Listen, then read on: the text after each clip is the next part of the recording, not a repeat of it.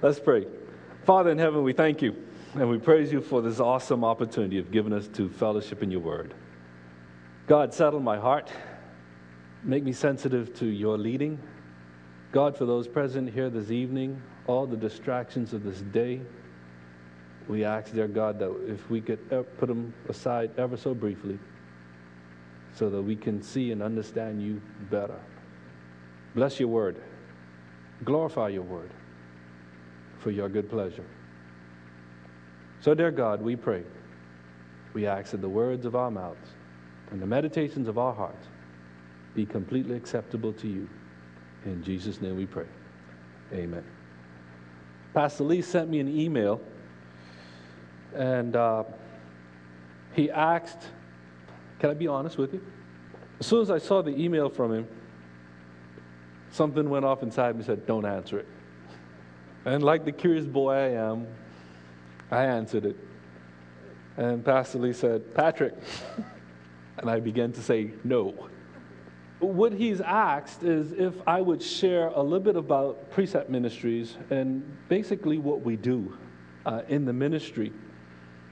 Uh, Precept Ministries was started back in 1970. Uh, Jack and Kay Arthur.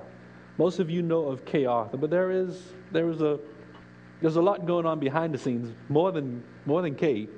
But in 1970, Jack and Kay Arthur were called back home for the mission field. Both of them were sick or ill. Jack, I think, had one too many bouts of malaria. Kay developed some sort of heart trouble, and they were asked to come back home. Uh, well, they were called back home by their mission organization because the mission board saw them more as a liability than an asset. And uh, Jack went back into building radio towers and that sort of thing. Kay was sitting around home twiddling the fingers doing nothing, and Jack came up with this bright idea. He said, Kay, why don't you invite some teenagers over to your house? Teach them how to study the Bible. Great idea.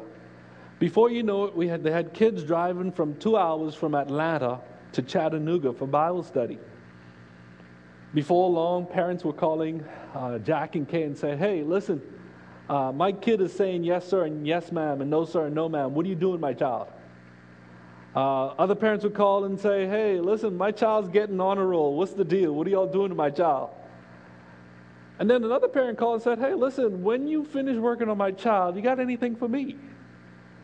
And thus began this ministry of teaching people how to study their Bible using the inductive method of study. Now, no, Precept Ministries did not in, invent the inductive method, it's been around for a while. Interestingly enough, when we were returning home uh, to the Bahamas back in 2001. A question was asked of me by a pastor, and he said, Patrick, you know, you're going back to the islands, you're going to be sharing the inductive method with people here, there, and everywhere. He says, Is there anyone in the Bahamas who uh, shares a passion for the Word of God, who teaches the pure milk of the Word, who, who teaches verse by verse, expositorily, yada, yada, yada? And I said, I think I know one man I didn't know anything of Pastor Lee other than what my classmates had told me. And I said, Yeah, I think I know of one. And he said, Well, make sure when you get home, you find that pastor.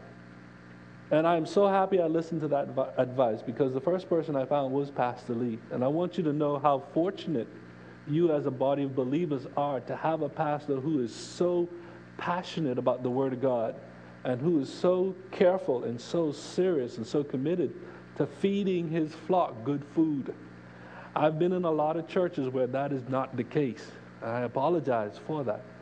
But I want you to continue to pray for Pastor Lee and don't take the blessing that you have in such a pastor and the other pastors here in this church who are committed to doing just that um, for whatever that's worth. But let's just jump into the text, shall we? Uh, you should have in your possession a copy of Haggai. Says consider your ways if you have that. And also and also you're going to need a pen. Let's see how much trouble we can get ourselves into tonight. Let's read it through just once while um, we're getting sorted out. Well but better yet turn, turn your bibles real quick turn your bibles to haggai if you go to the old testament and go all the way to the end of the old testament turn three books in um, Haggai, you'll find Haggai. If you counted backwards, it'll be Malachi, um, the Italian fellow, Malachi, and then there's Zechariah, and then there's Haggai. All right? I'd love to hear those pages turning. Now, if we were teaching this, if we had more time to teach this, um, stay with me for a minute. Let's see if we can pick up the train of thought. Look at chapter, well, there's only two chapters, first of all. Chapter 1, verse 1 says, In the first day, sorry, in the second year of Darius the king, on what day? Of which month? What happened? The word of the Lord came to the prophet, right? On which day was it? First day of which month? Which year? All right, stay with me. In chapter 1, verse 13, God speaks again. He says, I am with you, declares the Lord. Look at verse 15 when it happens. On which day? The 24th day of which month? Sixth month, which year? Second year of Darius the king. So, so far we have first day of the sixth month. Then we hear something happening on the 24th day of the sixth month, same year, correct? Stay with me. Chapter 2, verse 1. On the 21st day of which month? The seventh month, what happened?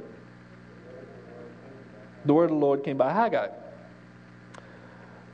Go all the way down to verse 10. So, well, so, so we had the first day of the sixth month in verse 1. In verse 15, we have the 24th day of the sixth month. And then we have in chapter 2, verse 1, the 21st day of the seventh month. So it's three so far, right? Go down to verse 10. On which day? The 24th day of the ninth month. Which year? Second year of Darius the king. So that's one, two, three. This is the fourth time, correct? All right. Go then to verse 20. Then the word of the Lord came when? A second time to Haggai when? 24th day of the same month. Okay? So we see here we have five different times the Lord specifically speaks in two chapters. Is the point we're trying to make. Tonight, we're going to look at the first one. Okay? Now, there'll be some, some theologians will tell you it's only four messages because God speaks. But anyway, we don't have to get into that. Let's take a look at it. Haggai chapter 1, let's read it together. In the second year of Darius the king, on the first day of the sixth month, the word of the Lord came by the prophet Haggai to Zerubbabel, the son of Shealtiel, governor of Judah, and to Joshua, the son of Jehozadak, the high priest, saying, Thus says the Lord of hosts, this people says, The time has not come, even the time for the house of the Lord to be rebuilt.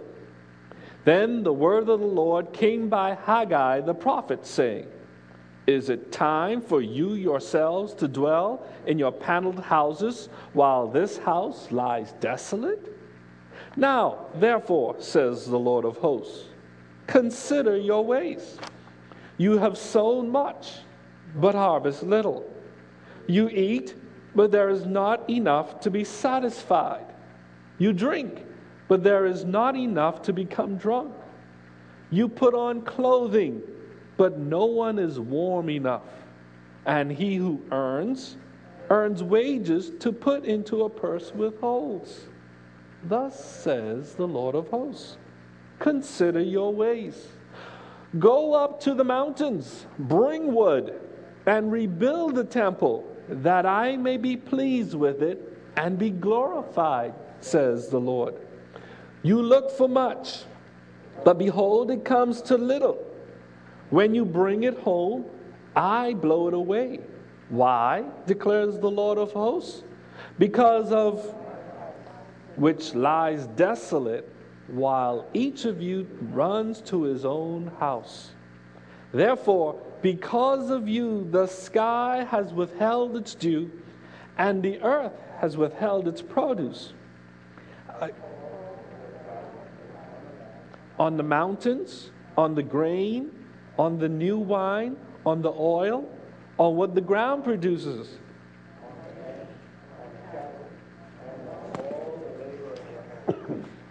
good, good. All right, there was a reason why all of you were armed with a pen. We're going to read this passage a couple of times tonight. Like I said, we're going to get ourselves into a lot of trouble. The first time through, well, one of the things we do when we're studying inductively, and this is the simplified version. If you were in Pastor Lee's class, you're going to get the full Monty, all right? So we're just trying to uh, slow it down for you just a little. One of the things we do when we're studying inductively is we look for keywords. Keywords are going to help us to unlock the meaning of the text, just like a normal keyword.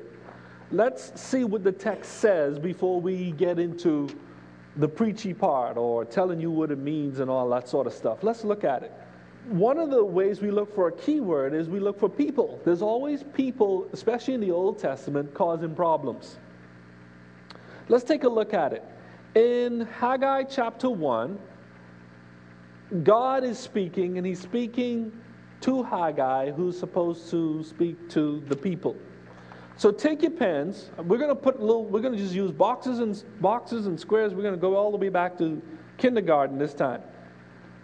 Let's mark all the references to the people. I'm going to read it. You tell me. Sometimes it may say God may be speaking to the people. He may refer to them as you in the plural. We'll, we'll walk you through it. For those of us who've been out of high school for a long time. Let's try it and see. We're putting a box around all the references to the people, right? Just shake your heads with me. This is going to be painless. In the second year of Darius the king, on the first day of the sixth month, the word of the Lord came by the prophet Haggai to Zerubbabel, the son of Shealtiel, governor of Judah, and to Joshua, the son of Jehozadak, the high priest, saying, Thus says the Lord of hosts. This who? Put a box around that.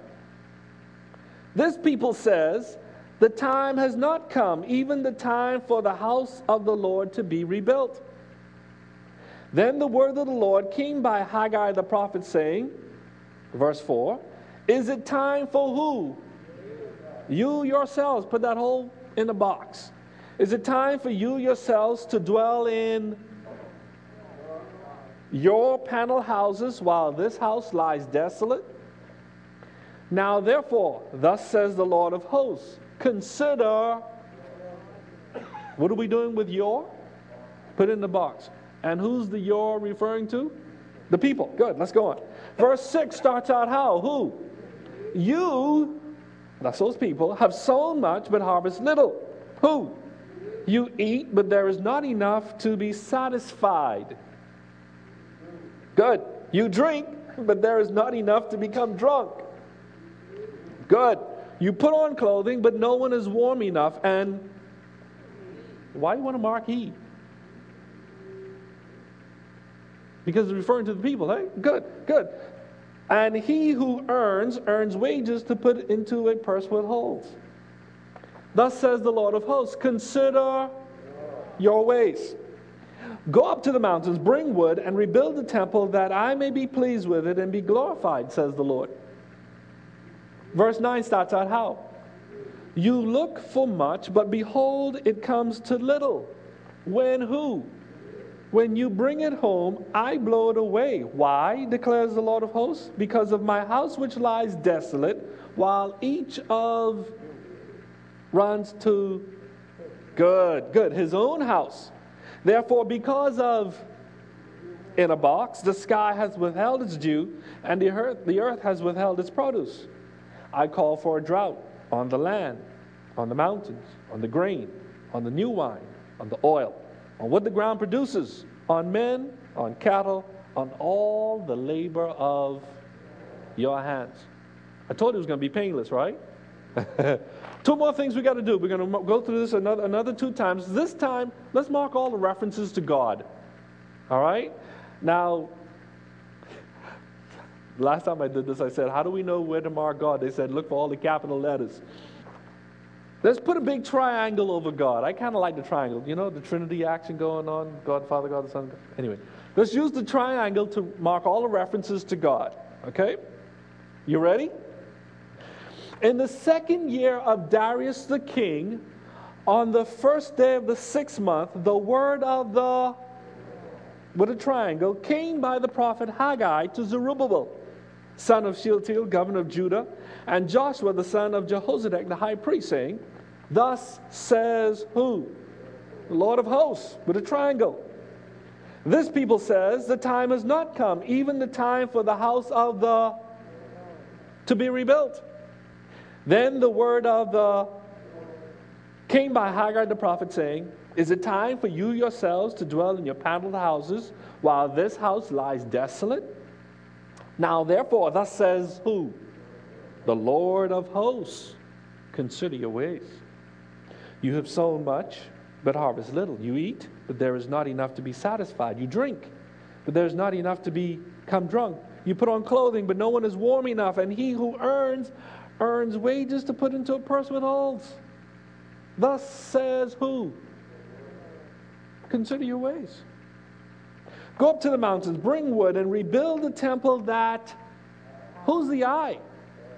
God, that I may be pleased with it and be glorified, says who? You look for much, but behold, it comes to little. When you bring it home, who's the I there? I blow it away. Why? Declares who? Because of my house, the Lord's house, which lies desolate, while each of you runs to his own house. Therefore, because of you, the sky hath withheld its dew, and the earth has withheld its produce. Verse 11 starts out who? I call for a drought on the land, on the mountains, on the grain, on the new wine, on your oil, on what the ground produces, on men, on cattle, and all the labors of your hands. All we're trying to do right now is find out what the text says. Let's read it one more time. Let's read it one more time. This time we're going to mark all the references to the house. Okay? Remember, all we're doing is looking for keywords, find out what the text says. Okay? Now, for those of you who are artistically challenged like I am, don't go and draw a house. Just, just, just circle it for now. All right?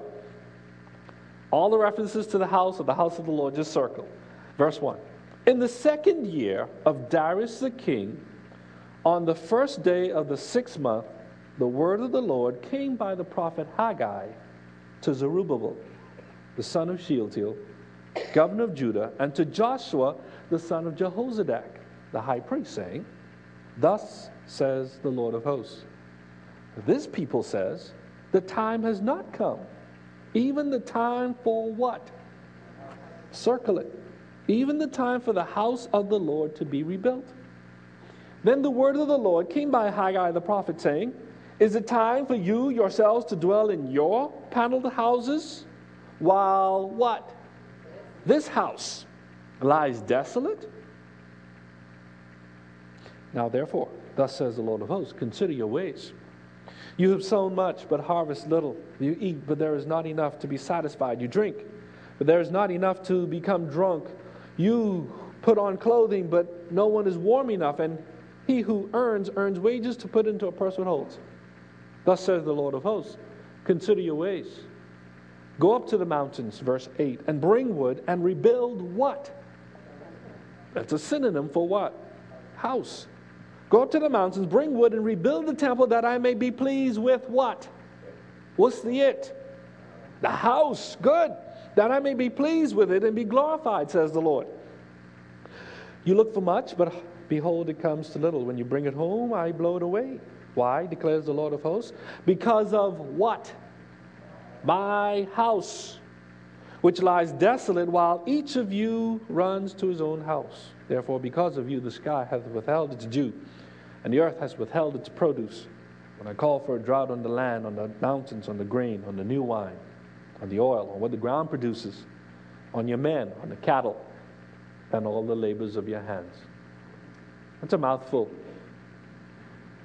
But let's take a look at it for a minute. Now, in a normal classroom setting, which I am most comfortable with, we would make a list. We've marked three key words the references to God, the references to the people, and the references to the house of God.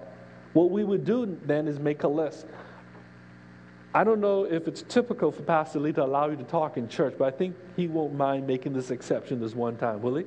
Good. So here's where I need your participation. Here's the question I want to ask you. All the passages that, all the references to God we mark, how do we mark him? With a what? With a triangle. You'll see the reason behind the madness in a minute. Tell me about God. What does the passage say about God? Look at all those passages. You had triangles, little rinky dinky triangles. Tell me, what does the text say about God? He speaks. What verse was that? Verse 1 and verse 2, all right? Thus says the Lord of hosts, right? He speaks. What else do we learn about God? What's that? He spoke to Haggai. By the way, who's Haggai?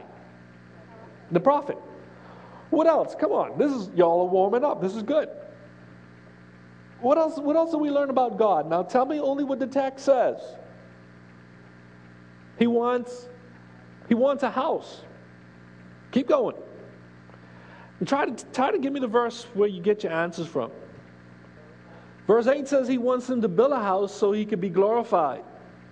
What else do we learn about God? That's good.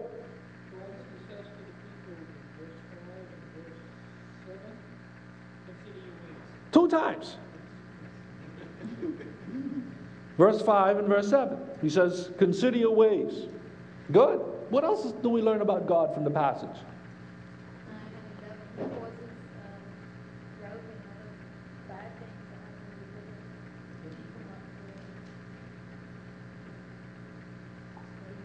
Oh, wow. God's causing all of this stuff to happen. Wow. Okay. What else do we learn about God? That's good. Y'all are doing super. It's okay. Go ahead.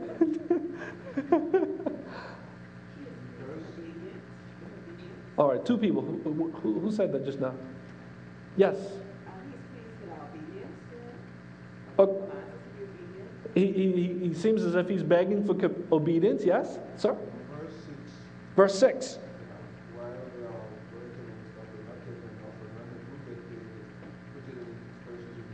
Oh. Oh. We're going to talk some more about those people in a minute. That's good. It kind of sounds like me, but anyway. Um, tell me what else we learn about God. Yes, sir. Hold that thought.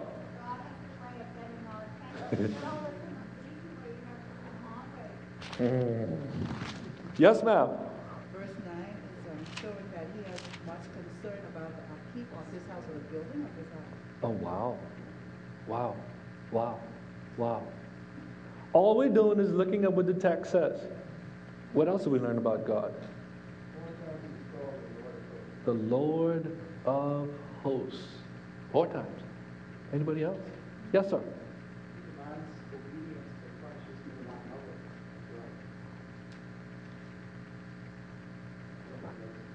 That's good. Hmm. Tell me about the people. Thank you, sir. Thank you, all of you. That, that was good. What about the people? Oh, how do we mark the people with, with, with a box? Yeah. Tell me about the people. They're, they're hesitant. Tell me really what, the, what do they say in verse 2? Eh, ain't time yet. Right? That's these people, right? Is God happy with these people? No, no, no. Tell me some more about these people. In verse 4, their concerns about themselves and getting up their houses. And... Wow. Anything else? Although they do so much, they're still deprived. Tell me what all they were doing. Look at verse 6. What all were they doing? We, do we have any green thumbs in here?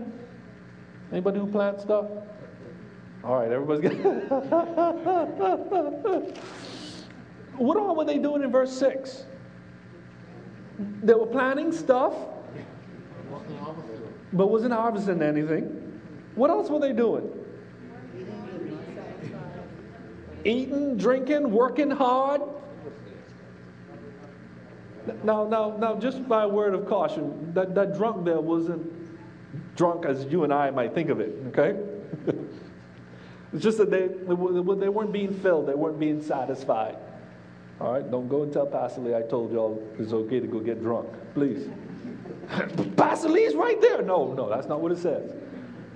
So these people are doing stuff, they're going about everyday activity, and what's happening? Go to verse 8. No, sorry, verse 9. What are they doing there? What are the people doing? Tell me about the people there in verse 9. They look for much, but it comes to nothing. They look for much, but it comes to what happens to what they're looking for? Blows God blows it away. Did God give them a reason why He was blowing it away?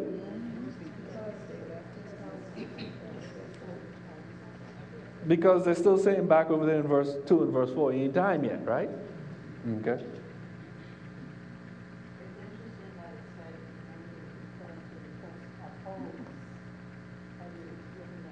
Oh, I could explain that really carefully. Let's talk about that money part a minute here. what a vivid description. We can all identify with that. Hey, you earn money, but you're putting it in purses that seems to have holes. That's what these people were doing. What else? Tell me some more about these people. This is good. Just a little louder. Who wants who to consider their ways?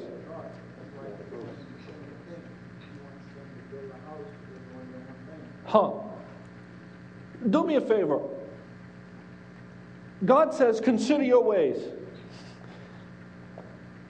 Let's put it in the Bahamian vernacular. How would that sound? Behave. Check yourself or catch yourself. Yeah, yeah, yeah, yeah. yeah.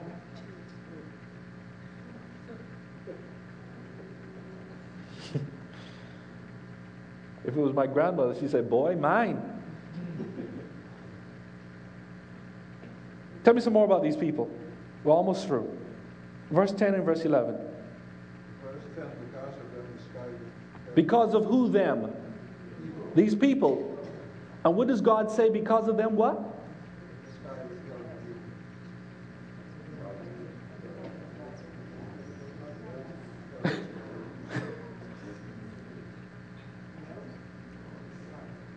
And what's God's problem with these people anyway? Disobedience and what else? God is dissatisfied with the way they're living. What is God really wanting them to do? Build his house, take care of his business, his house, his things, right? Look at verse 11. God says, I call for a drought on the land. I call for a drought on your mountains. I call for a drought on the grain. I call for a drought on your new wine, on your oil, on everything the ground produces. I call for a drought on your men, on the cattle. I call for a drought on all the labor of your hands.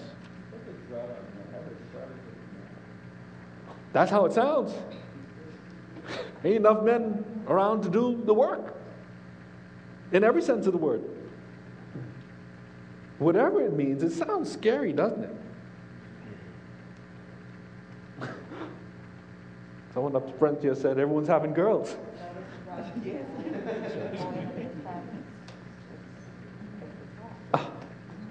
hmm, hmm, hmm, hmm.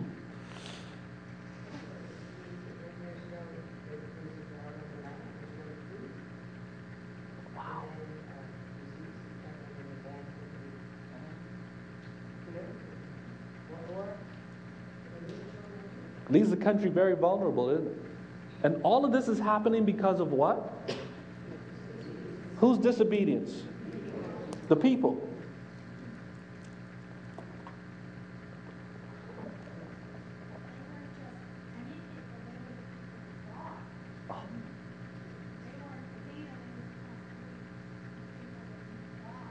Wow. Wow. Wow. So God's laying into his own people this way. Tell me again why?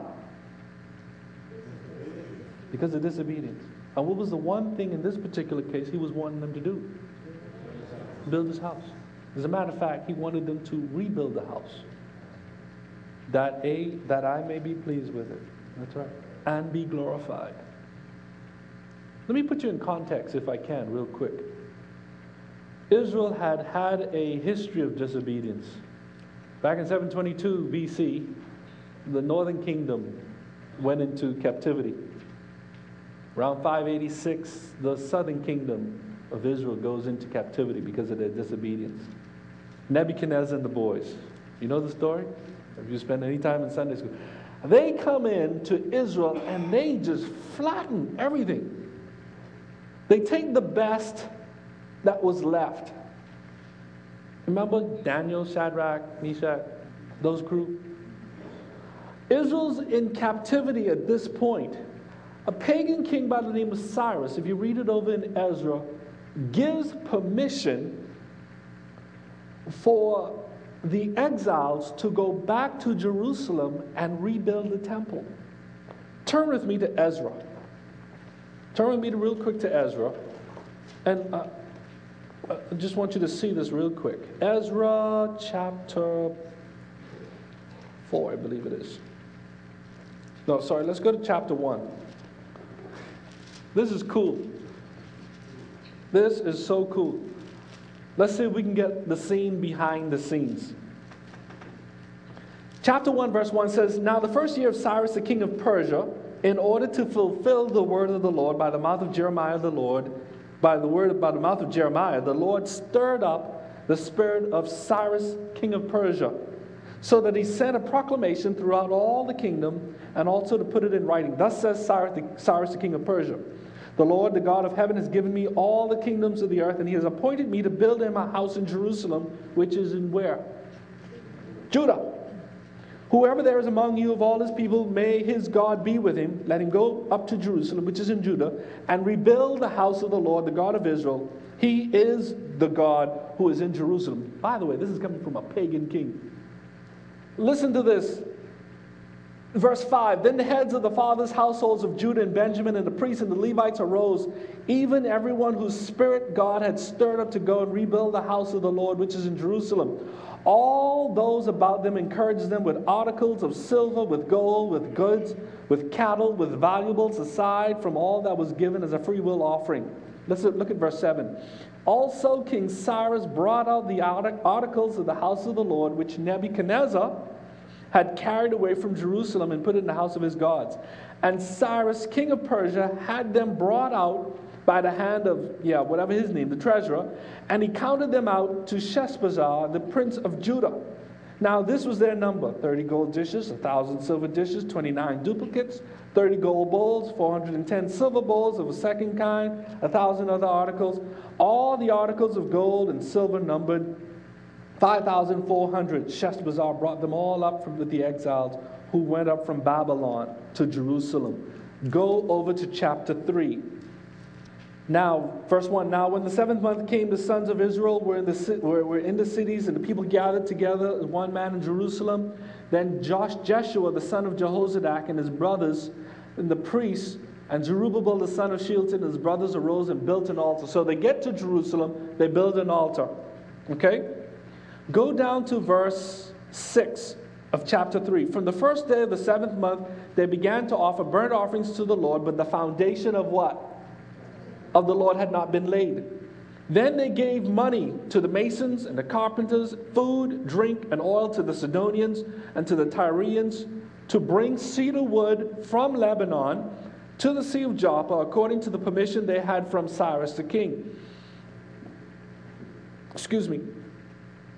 Verse 10, something interesting happens. When the builders had laid the foundation of the temple of the Lord, the priests stood in their apparel with the trumpets and the Levites and the sons of Asaph with cymbals to praise the Lord according to the directions of King David of Israel. So, two things happen in Ezra the altar is built, the foundation is laid.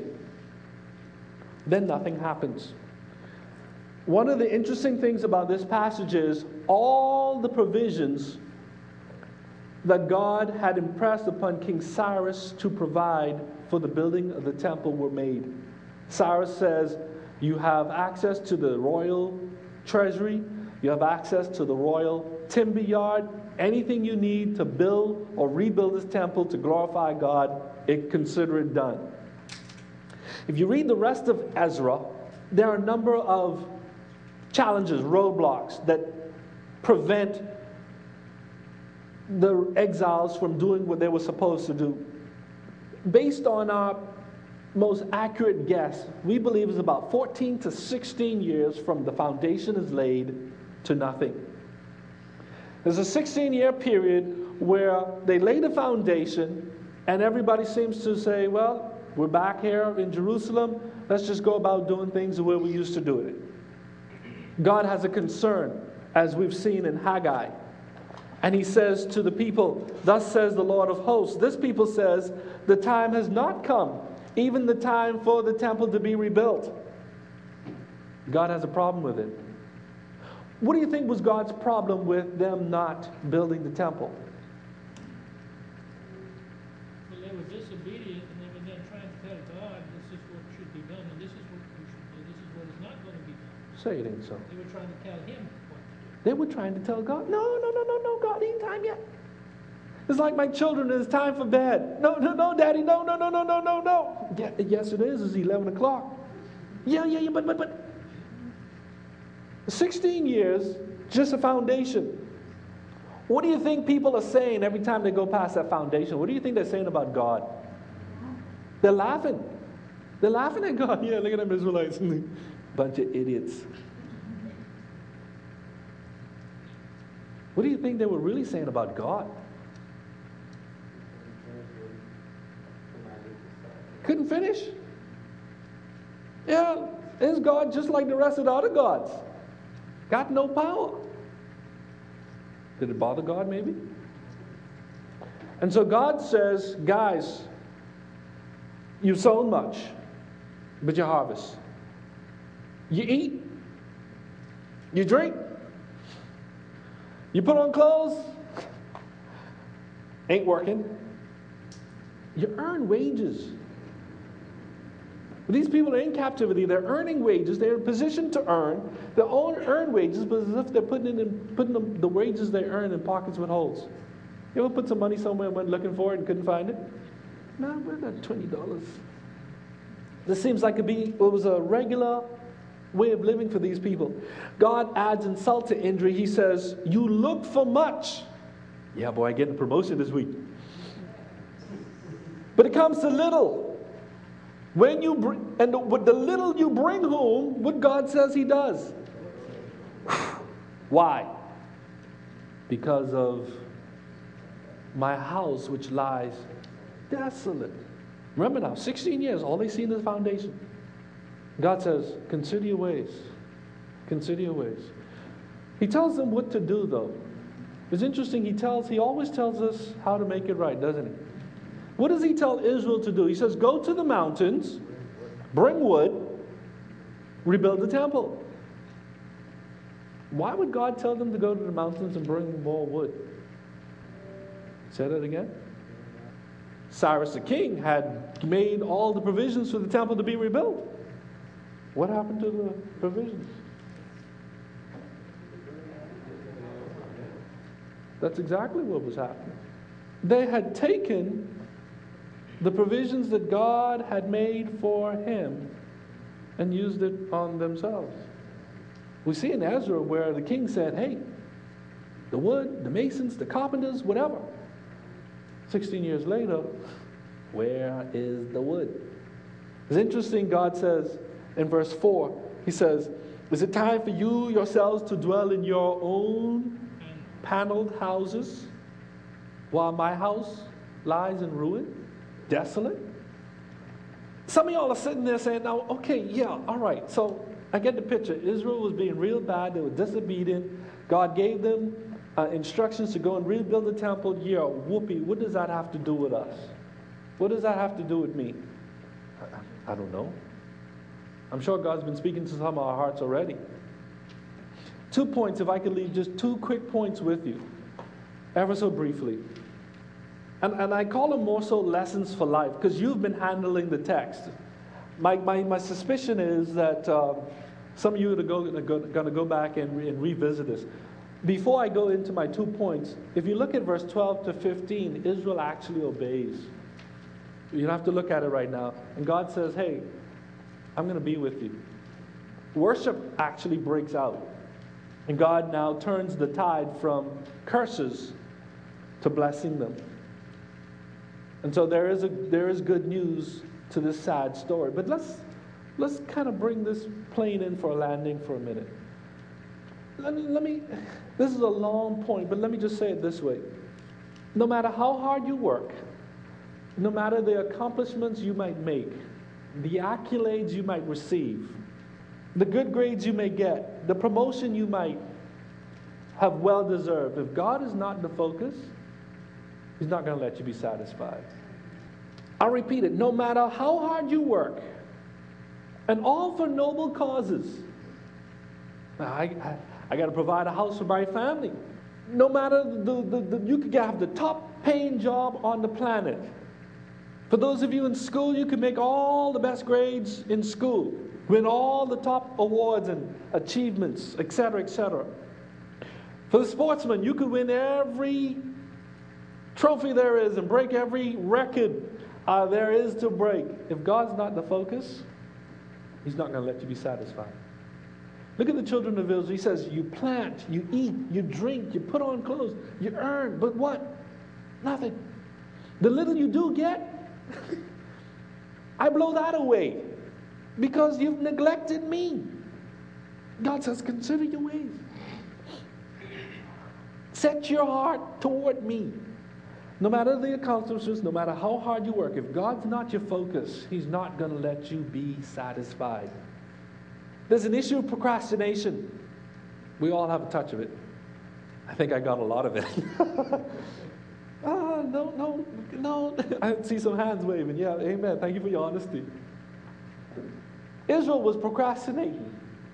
16 years into this project, and they're saying, God, man, listen, ain't time yet.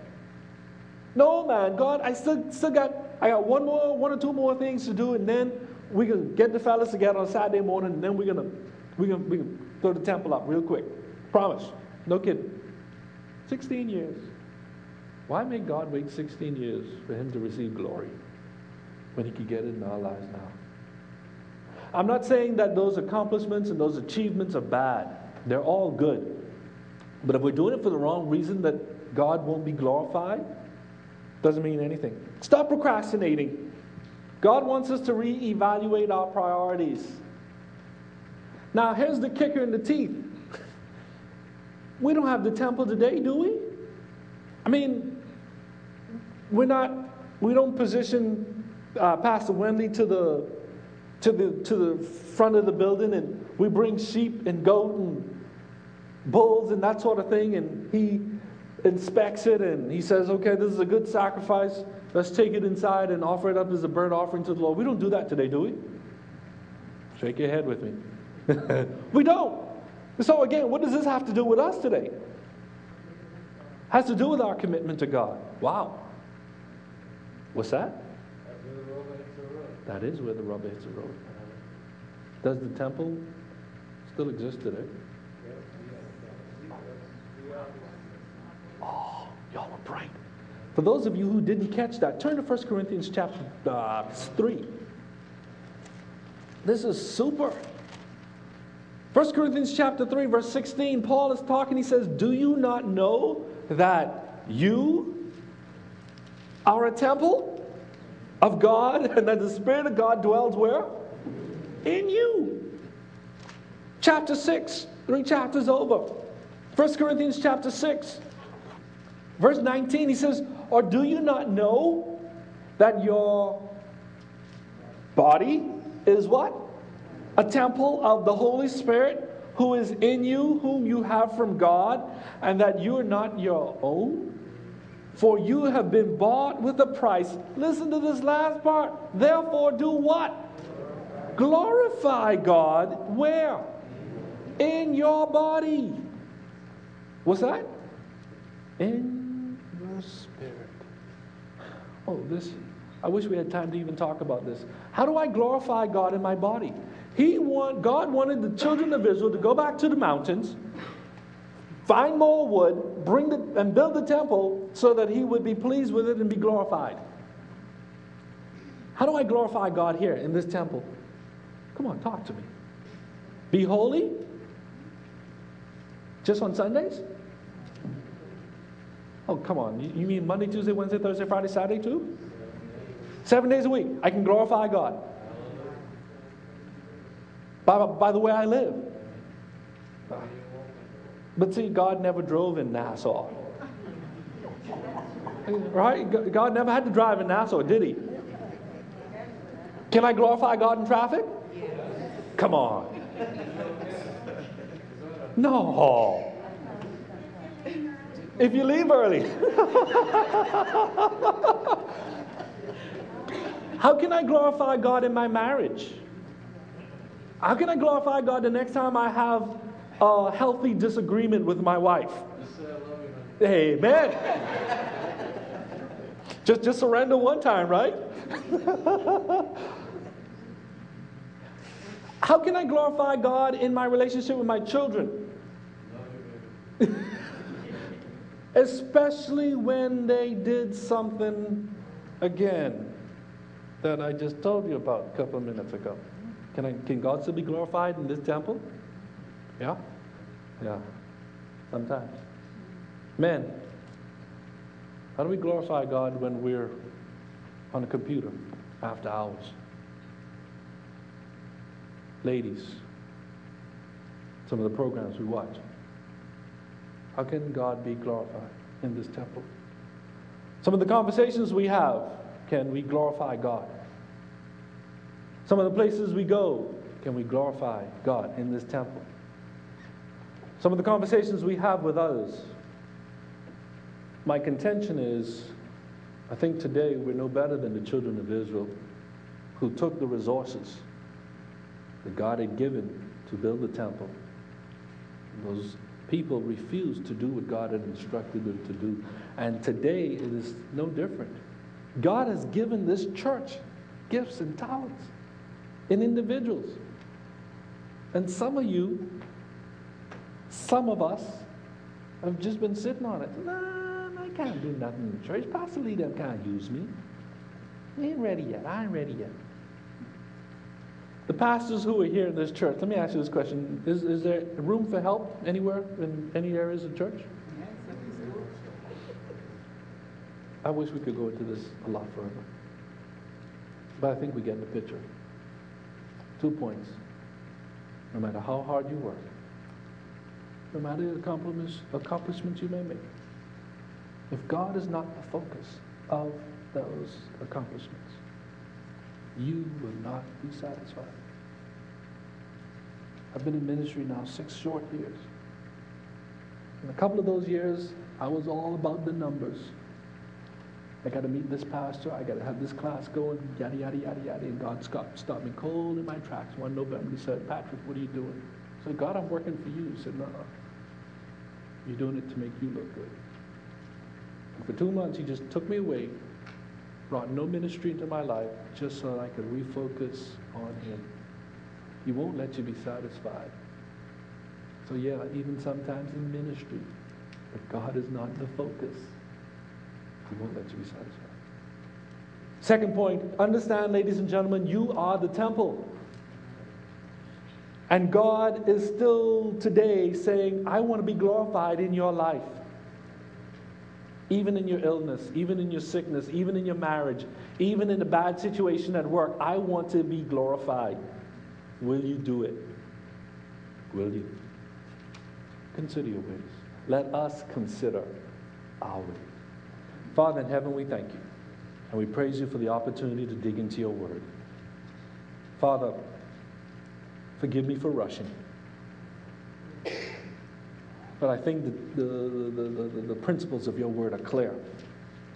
I pray, dear God, that as you've been preparing the hearts of these people all day, all week, that you'd now take the seed that would have been sown here this evening and sink it deep into the good soil of all of our hearts, including mine, dear God. Therein, dear God, you would allow it to grow and bear fruit for your good pleasure and your time. Father, glorify yourself in our lives. Father, glor- glorify yourself in our marriages, on the job, with our children. Oh, and dear God, forgive me. Forgive us when we did not do, when we denied you by our behavior, when we went after things for our own pleasure as opposed to glorifying you. God, thank you for another chance to bring honor and glory to your name. God, thank you for the opportunity to serve such a precious, precious flock. In Jesus' name we pray.